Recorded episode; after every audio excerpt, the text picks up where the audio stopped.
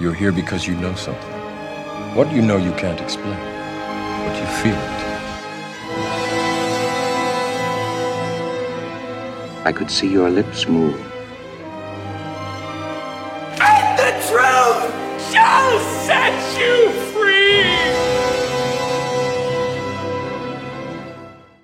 So, herzlich willkommen zur 30. Folge von Cap vs. App. Wir besprechen heute A Quiet Place von John Krasinski. Guten Abend. Wie geht's? Was geht ab? Ja, ganz gut. Äh, Wir nehmen heute ja etwas später auf als erwartet. Deutlich später sogar. Ja. Aber mal eine neue. Erfahrung für uns beide. Ja, auf jeden Fall. Aber deswegen trinke ich auch heute keinen Kaffee, sondern trinke einen Granatapfelsaft äh, Schorle eigentlich. Hm. Sehr schön. Was kostet denn sowas bei euch? Das ist nämlich immer relativ teuer hier in Deutschland. In der Türkei kriegst du das hinterhergeschmissen.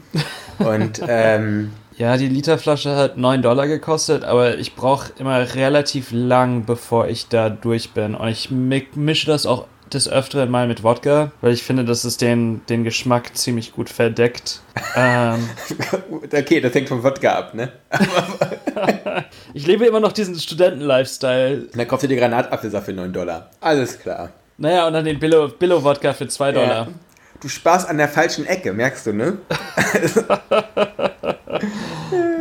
Ah, ja. Und du? Ja, bei mir gibt es von Markus Molitor einen Riesling, äh, den Basisriesling von ihm, der mich einfach immer wieder glücklich macht. Und weil heute ist auch ein anstrengender Tag gewesen, komme gerade noch von der Arbeit. Heute gab es einen großen Kongress, den man mit betreut hat, mit über 100 Leuten. Und deswegen äh, ist Entspannung angesagt. Bei mir leider nicht, aber es freut mich Hey. auf jeden Fall, dass du, dass du dich äh, ausruhen kannst. Na, meine Familie, meine Eltern kommen auch nach Deutschland, deswegen auch. Ja, ja, Und stimmt, ähm, ja. mal so ein bisschen wieder familiäres Zusammensein, das ist ja bei uns nicht so häufig, weil uns äh, mehrere tausend Kilometer ja sonst trennen. Das ist auch wieder mal sehr schön. So, kommen wir zum Film, oder? Ja, machen wir. Lee Abbott, gespielt von John Krasinski und seine Familie sind unter den wenigen Überlebenden ja einer apokalyptischen äh, Invasion von Aliens, die nicht sehen können, aber einen besonders guten Hörsinn haben und äh, die Menschheit ausgerottet haben. Es geht darum, dass er mit seiner Familie versucht, eigentlich nur zu überleben in dieser Situation, wo man keinen Ton von sich geben darf. Die ganze Sache verschärft sich nämlich, weil Evelyn, gespielt von Emily Blunt, äh, hochschwanger ist. Und äh, das natürlich Geräusche normalerweise verursacht. viele Geräusche. Das war auch einer der unglaubwürdigeren Momente in einem Film von vielen unglaubwürdigen Momenten. Wie kommt man auch eigentlich auf die Idee, ein Kind zu zeugen in einer apokalyptischen Situation? Das habe ich mich auch gefragt. Also, die haben ja mehrere Kinder. Also, das vierte wird dann geboren. Beziehungsweise, sie haben nur drei Kinder. Das, müsste, das, muss jedem, das muss jedem klar sein, sobald er den Trailer gesehen hat. Das ist kein Spoiler. Und das ist auch die Grundpointe von dem ganzen Film, weil daran klammert sich ganz, ganz viel auch von den sogenannten Konfliktlinien zwischen den anderen Personen, vor allem zwischen John Krasinski und seiner Tochter. Zwischen Lee und Dragon heißt sie, Genau. glaube ich, ne? Äh, Gespielt von Millicent Simmons. Das fand ich ist eines dieser Probleme des Films gewesen. Wir haben gerade eine andere Sache gerade besprochen, ne? Sorry, wenn ich ein bisschen verwirrt bin, weil ich gerade noch versuche, auf mein Leben klarzukommen. Aber es wie es dazu kommen konnte, dass sie hochschwanger ist. Ne? Ja, ja, genau. Naja gut, wenn du in einer postapokalyptischen Welt lebst, ist die medizinische Versorgung mit Verhütungsmitteln wahrscheinlich nicht mehr so hoch. Aber der Bedarf ist stark, hat stark abgenommen. Das heißt, eigentlich müsste die Versorgung für ein Leben lang reichen, zumindest. Aber guck dir mal, wo die wohnen. Also die wohnen, die haben sich so ein Silo, ne, so einen landwirtschaftlichen Betrieb haben sie sich zu einem neuen Heim gemacht. Da haben sie sich auch, da haben sie sich ziemlich muckelig gemacht. In einer Szene spielen sie auch von Neil Young Lieder. Also das, das kann, wenn man die richtigen Lieder auswählt, sehr erotisch sein. Weißt du? Dann über, danach, über, danach überkommt es dich einfach vielleicht und dann denkst du dir, oh fuck, wir haben was vergessen, yo. Das passiert mir so, so selten, ich weiß nicht. Aber vielleicht, ich, ich Was lebe genau nicht in jetzt? einer Post Moving on. Weil es gibt wenige Sachen, die echt ungünstig sind, wenn es irgendwo da draußen Monster gibt, die dich an den Geräuschen schon erkennen und dann einfach abschlachten. Ja, wir haben jetzt äh, ein, zwei Filme, die innerhalb von einem Jahr rausgekommen sind, die mit Sinneswahrnehmung zu tun haben. Äh, das ist einmal Bird Box mit der Sicht und einmal hier A Quiet Place mit dem, mit dem Hörsinn. Irgendwie merkwürdig, dass das so ein Element des Horrors geworden ist. Ich frage mich, woher das rühren könnte. Es wirkt so ein bisschen auch nach Schublade und nach Retorte meines Erachtens. Wir machen alle Geräusche. Es ist eine sehr laute Welt, in der wir heutzutage auch leben. Und dann sich zu sagen, okay, kriegen wir es hin, ohne laute Geräusche zu verursachen, noch zu existieren, unser Leben zu leben? Können wir es überhaupt arrangieren? Ich glaube, das ist auch so ein bisschen Pseudospiegel vorhalten vor die Gesellschaft und sagen, hey, guck mal, wir sind so laut und wir sind so, über, so überdröhnend geworden. Äh, mhm. Wo ist der stille Moment? Ja. In diesem Film, ich finde es in vielen Punkten plump und im Sounddesign haben wir unterschiedliche Sichten. Ich fand das Sounddesign, wie kann ich das anders sagen? Ich fand es gut designt. Ähm, ich fand. das war doch der besondere Punkt für den Film, der, der USP vielleicht, eben, dass da kaum gesprochener Dialog drin war. Es gab nur zwei Momente, wo wirklich gesprochen, also laut gesprochen wurde. Sonst hat man sich immer nur mit Gebärdensprache unterhalten. Und das erlaubt dann gewisse Einfälle. Ich fand es ziemlich cool gelöst, auch dass die Tochter, die wirklich taubstumm ist, nicht hören kann und dass das dann auch im Soundtrack praktisch äh, reproduziert wird, dass sie kein Gehör hat. Auch dieses Geräusch vom Sand, ich glaube, das, das baut auch Spannung auf gewissermaßen und ich fand's nett, sagen wir es mal so. Mhm. Ich hingegen fand das Sounddesign nervig. Ich fand, es gab auch genau wie du, es gab sehr gute Einfälle. Ich fand das mit dem Hörgerät auch sehr, es fand ich sehr nett. Okay, es geht darum, dass man irgendwie keine Laute von sich gibt, ne? Also, dass man geräuschlos durch die Welt geht. Dann haben sie erstmal das selber durchbrochen, diesen vielleicht Mut zu beweisen, einen Film komplett ohne Dialoge zu machen, weil es zwei Szenen gibt, in denen das nicht passiert. Den einen Moment würde ich sogar noch sagen, dass das gut ist. Das ist das Ding im Keller da würde ich sagen, okay, weil das ein zentraler Moment ist auch für diesen ganzen Film. Aber diese scheiß Musik, diese Streichermucke die ganze Zeit daneben, das fand ich wieder so dieses typische Hollywoodeske Spiel von wir versuchen irgendwie einen tollen Kniff in einen Film reinzubringen. Mhm. Das ist 0815 Score, der diese Grundprämisse des ganzen Films total verwässert. Mhm. Und dann ist es eben doch wieder Hollywood, weil sie dann wieder nicht die 100% gehen, nicht 100% mutig sind, weil sie dann wieder sagen, Digga, wir können nicht 95 Minuten lang einen Film ohne jeden Sound machen. Außer wenn, und das fand ich wieder kacke, wenn danach zum Beispiel komischen Bisamratten oder was das da ist, nachts durch das, durch das Feld äh, so gehen und danach kommt mit einem fetten Knall, mit so einem blechernen Explosion dann so eine Klaue von so einem komischen Monster dann raus. Auch diese Schockelemente, die durch das Audiovisuelle erzeugt worden waren, so billig. Also typisch und schon hundertmal gesehen. Und deshalb fand ich dieses Sounddesign dann in dem Gros total nervig. Mhm. Was spannend war, war, wie schaffen sie das jetzt, diese Schwangerschaft durchzubekommen mit der Empfängnis am Ende? Innerhalb der eigenen Geschichte von dieser Familie gab es viele schöne Einfälle. Da würde ich jetzt wieder den Ball zu dir rüberspielen. Ich fand, es gab ein paar schöne Momente. Es gibt eine tolle schauspielerische Leistung, eigentlich aller Beteiligten. Ich würde das eine Kind würde ich rausnehmen, weil das ne, macht, ja, macht, ja, nicht so. Ich finde, es gab ein gutes Schauspiel, es gab aber eine, eine schlechte Figurenzeichnung. Mhm. Ich müsste vielleicht nachhaken und fragen, was du meinst mit der schlechten Figurenzeichnung. Es ist zuallererst muss ich sagen, mir ist es irgendwie entgangen, beziehungsweise ich konnte dem ausweichen, einen Trailer von dem Film zu sehen, bevor ich ihn wirklich geguckt habe. Das heißt, ich bin da mit relativ niedriger beziehungsweise nicht existente wirklich Erwartung, mit der ich in den Film reingegangen bin. Das haben wir, glaube ich, auch letztes Mal anklingen lassen, als wir gesagt haben, dass wir den Film schauen werden. Ich habe von dem Film wirklich nichts erwartet und bin dann weder positiv noch negativ wirklich überrascht gewesen in dem, was ich da gesehen habe. Für das, was der Film macht, finde ich, dass er mehr oder minder effektiv ist. Ich finde, die Regie wurde ziemlich gut für einen First-Timer gemacht. Es ist jetzt nichts Besonderes dabei, wo ich sage, oh, wow, wow, da lässt sich eine Handschrift eines neuen Autoren äh, erkennen aber es ist jetzt auch nicht so, als würde ich sagen, das ist das Schlechteste, was ich jemals gesehen habe. Nein, so weit würde ich auch nicht gehen. Äh, nee, nee. Nur, äh das, das werfe ich dir auch nicht vor. Wie gesagt, ich fand, es war professionell gemacht. Das, das gilt einfach für, eigentlich für alles. Bei den Figuren, dafür, dass die Schauspielleistung gut war, Ich glaube, dass der Film vielleicht nicht unbedingt erreichen wollte, dass das dreidimensionale Figuren sind mit ihrer eigenen persönlichen Geschichte, die wir da äh, nachvollziehen, sondern eher, dass das Everyman ist. Weißt du, was ich meine? Dass das jedermann sein kann. Da bin ich anderer Meinung, weil diese ganze Grundkonstellation, die Figurenzeichnung wurde für mich nämlich, und jetzt komme ich auf diese ersten zehn Minuten, die wurde nämlich dort für mich ad absurdum geführt. Es liegt nämlich daran, dass das eine Kind stirbt es ist, glaube ich, sogar so, ne, dass zuerst das passiert und dann kommt erst äh, der Titel, glaube ich sogar. Ne? Das heißt, das ist so die Exposition, die dann das gesamte Set gibt für die weitere Handlung. Du lässt äh, in Hollywood-Kino vor allem nicht einfach so ein Kind sterben, um everybody's äh, oder every äh, hier everyman's oder woman's äh, Story zu erzählen. Die haben diesen Jungen genommen, der ich habe ihn dann liebevoll Rocket Boy genannt aus Gründen. Äh, ja, also vielleicht ein bisschen makaber, aber hey. Ja.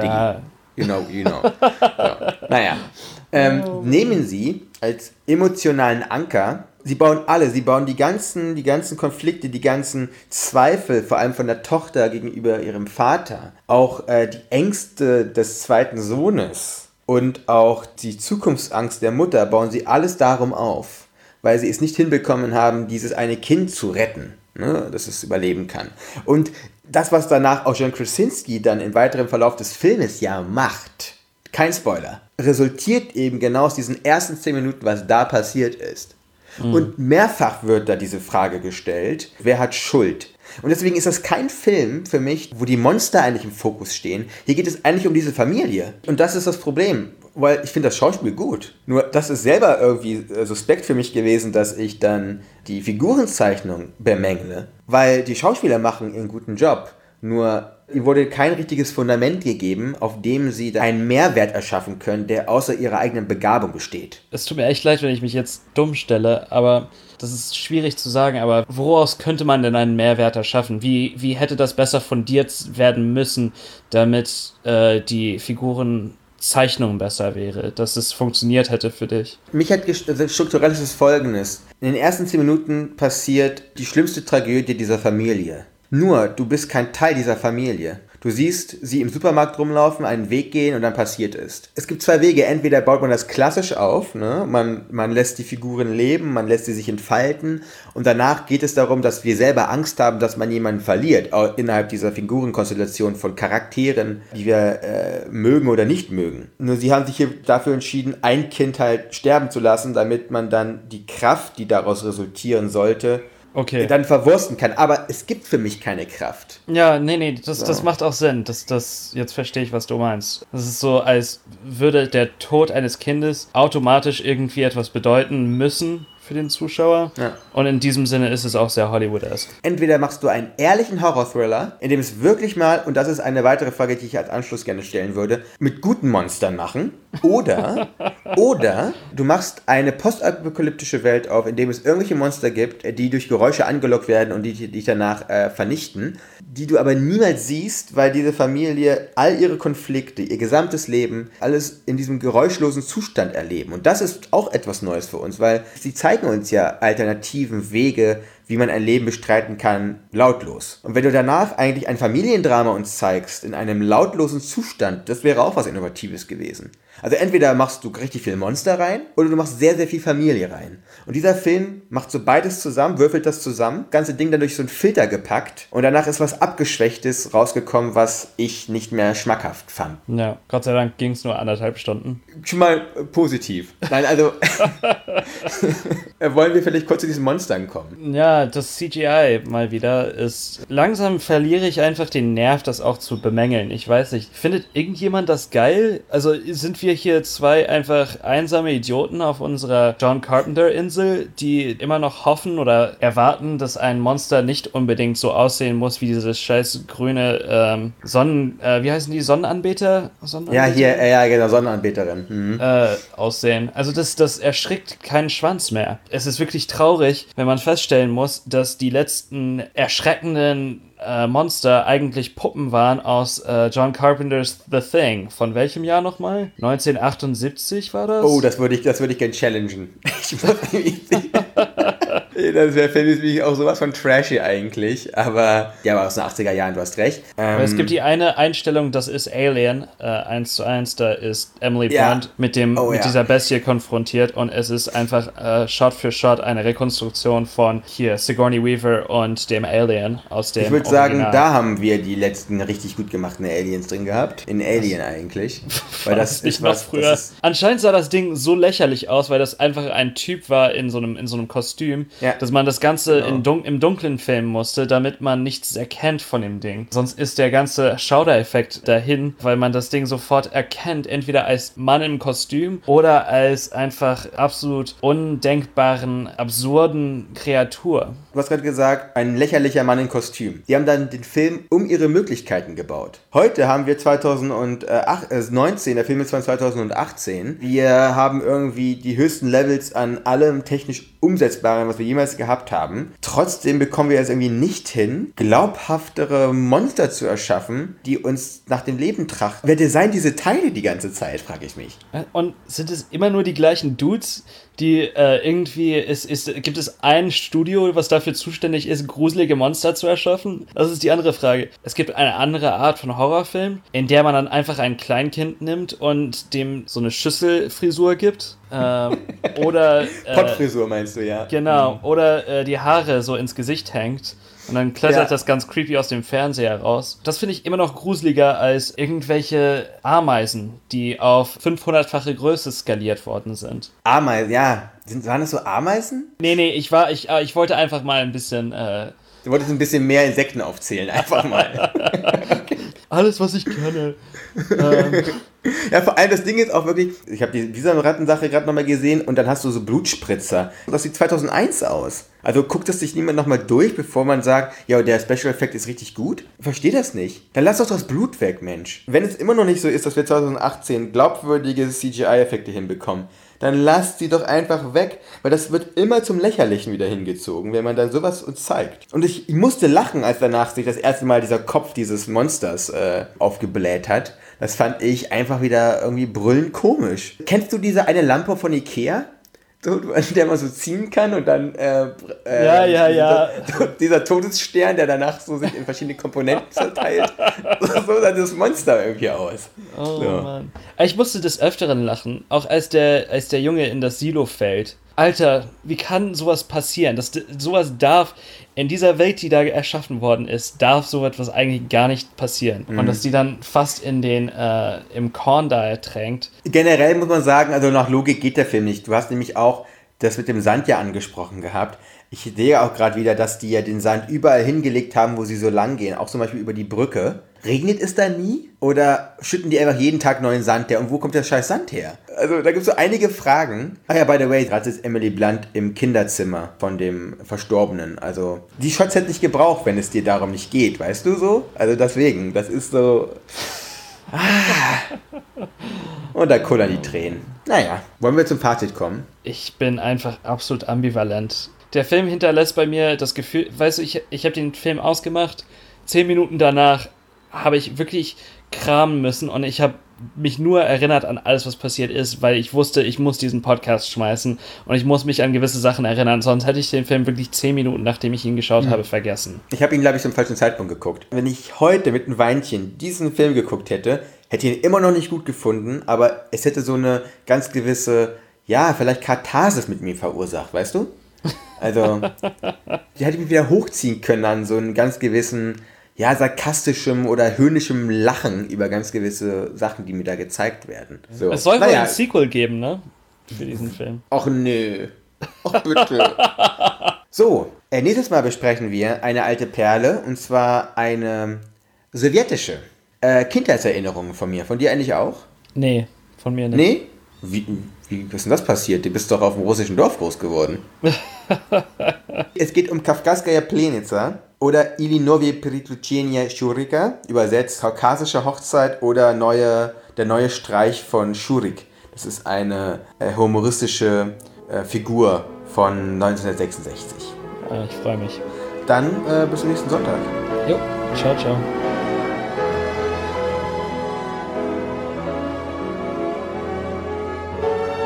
What do you want? You, you want the moon? Just say the word and I'll throw a lasso around it and pull it down. Hey, that's a pretty good idea. I'll give you the moon, Barry. Just shut up. You had me at hello. You had me at hello. You should be kissed and often, and by someone who knows how.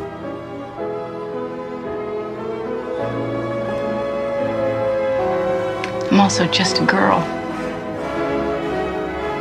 Standing in front of a boy. Asking him to love her.